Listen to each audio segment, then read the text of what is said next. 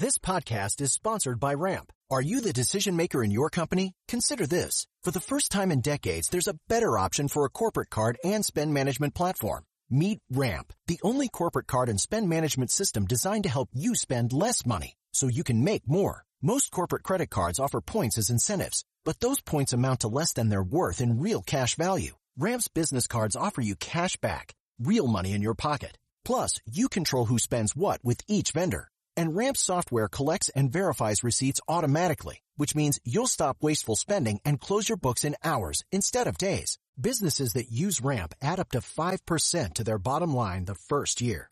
If you're a decision maker, adding Ramp could be one of the best decisions you've ever made.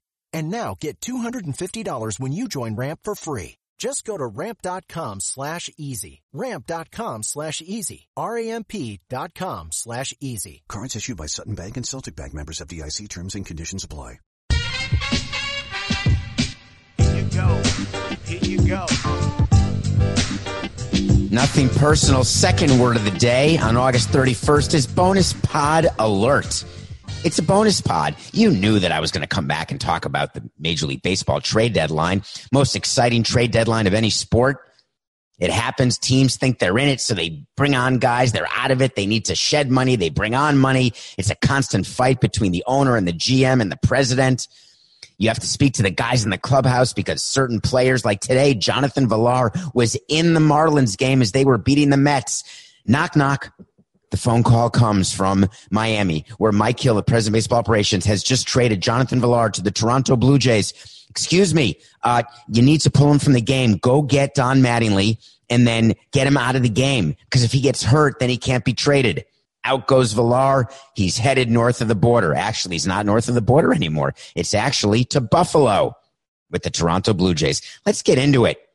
Let's talk winners. Let's talk losers. Who really lost today? Let's start with the Texas Rangers. They lost in a way that I understand. They opened a new ballpark this year, Globe Life Field. Their total attendance this year is worse than the Marlins attendance was at Marlins Park its first year.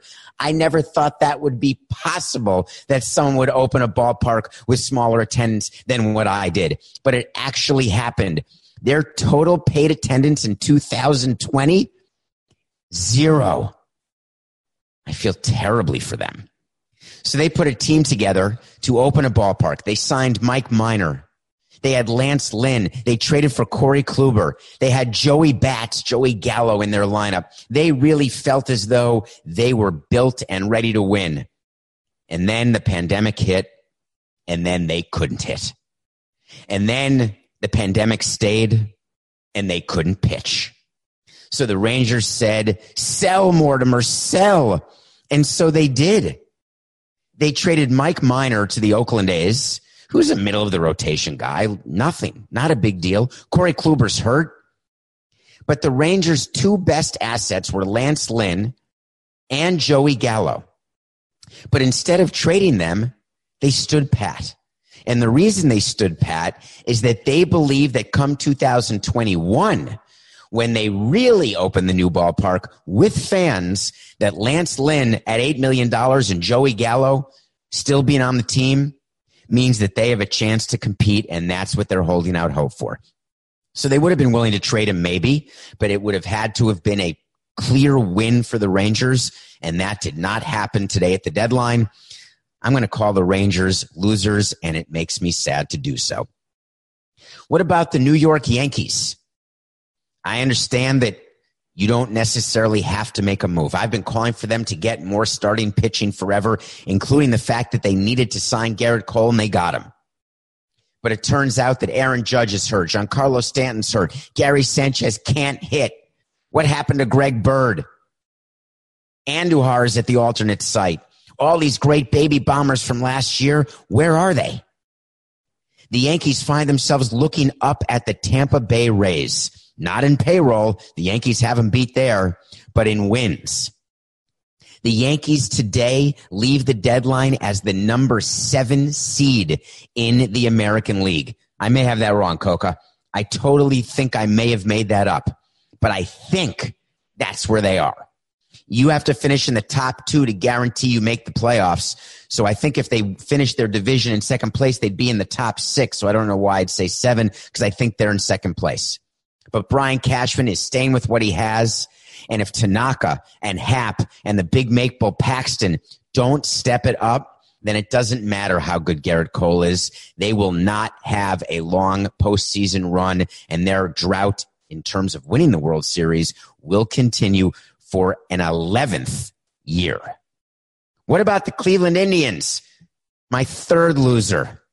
Just because a player goes out on a Saturday night and then lies about it, and his teammates don't want him in the clubhouse, and they say there's going to be a clubhouse revolt if you don't trade him, and so you go ahead and trade him? For what?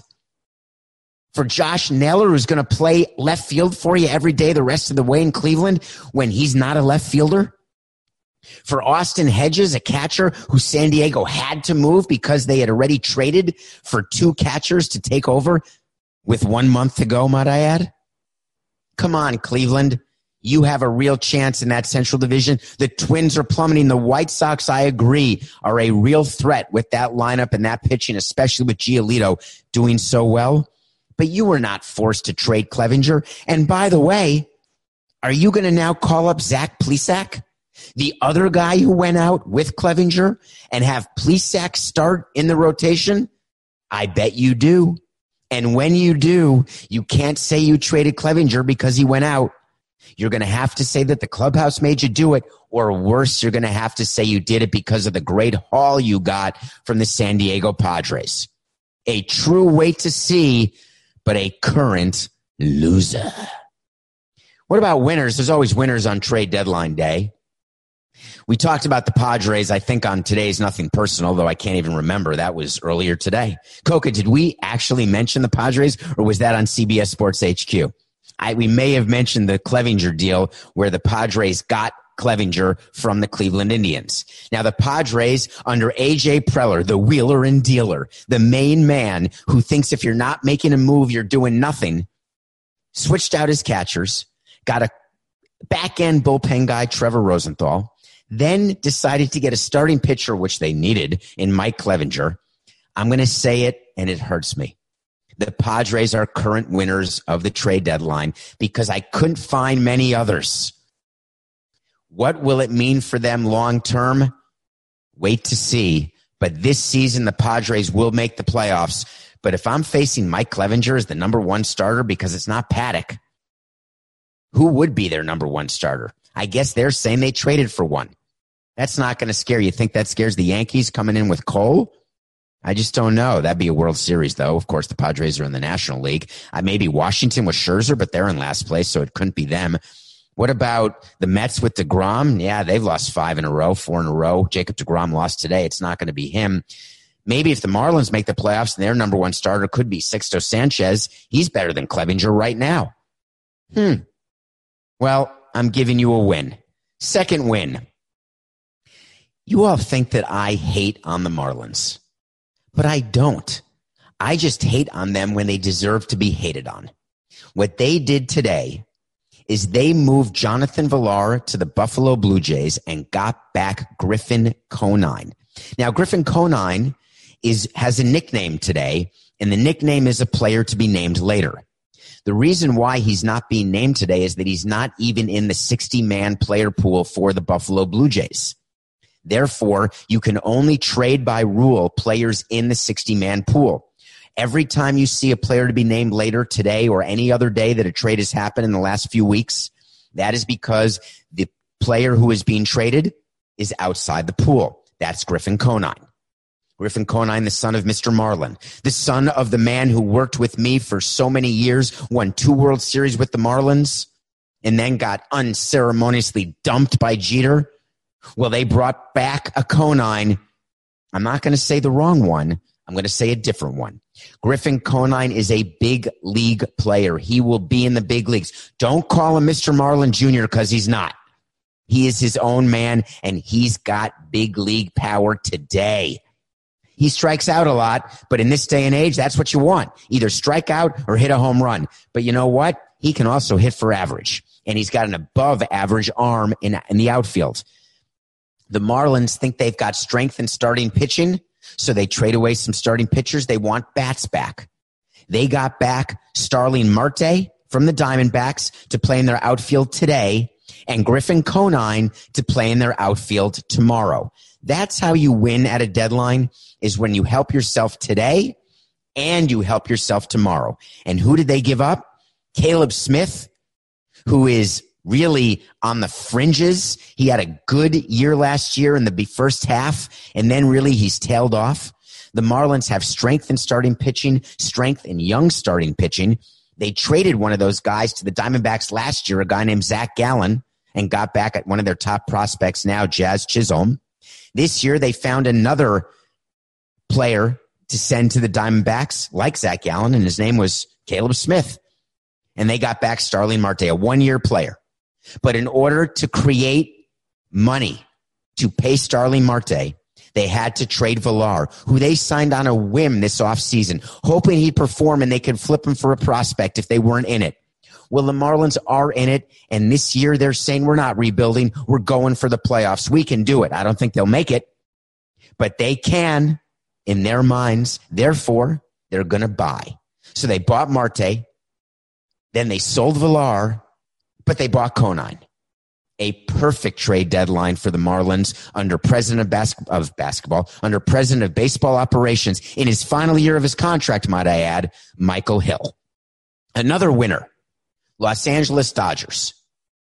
Why do I call them a winner? Who did they trade for, Coca? Any moves at all? I don't think so. That's when you're a winner. When you know that you've got a team that is the best in baseball. You're not going to overpay for Lance Lynn the way everyone thought they would. There is no reason to. They will make it into the playoffs and hope that they get a two out RBI and some good pitching behind Clayton Kershaw and some clutch hits and that they win four out of seven in the last series of the year. No need to make a trade. Good for you, Andrew Friedman. You are a winner. So when you think about the trade deadline, now's when you play the last 30 games in September.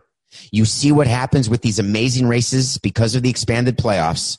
And we get ready for what will be a wild and crazy October that may be full of bubbles. This is the story of the one. As head of maintenance at a concert hall, he knows the show must always go on. That's why he works behind the scenes, ensuring every light is working, the HVAC is humming, and his facility shines. With Grainger's supplies and solutions for every challenge he faces, plus 24-7 customer support, his venue never misses a beat.